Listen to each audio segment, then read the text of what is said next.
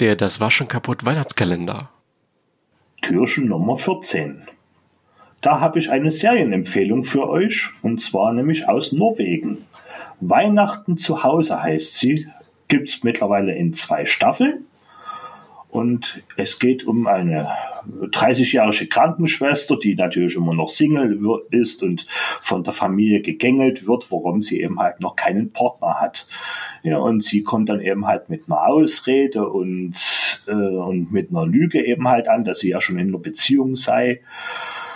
Ja, und wie es kommen musste, eben halt äh, verstrickt sie sich ja dann komplett darin und die Auflösung dafür ist aber eben halt sehr interessant, wie dann alles sich auflöst.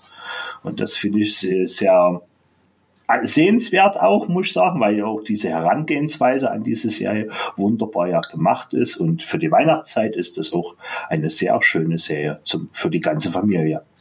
Und das ist heute meine Empfehlung für euch. Weihnachten zu Hause. Bis morgen.